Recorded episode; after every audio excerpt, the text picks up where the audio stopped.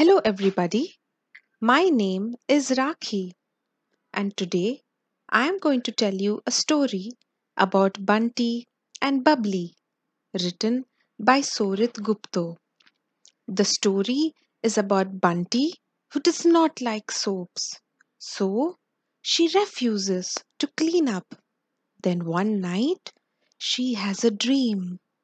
Let's find out what happens after that.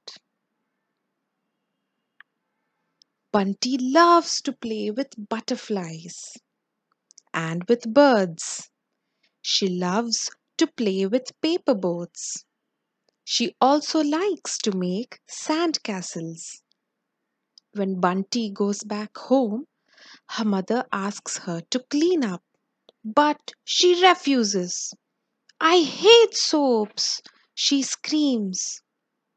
One night she has a dream.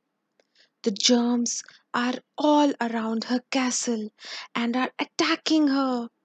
Bunty is chased by the germs. She runs for her life and screams, Help! Help!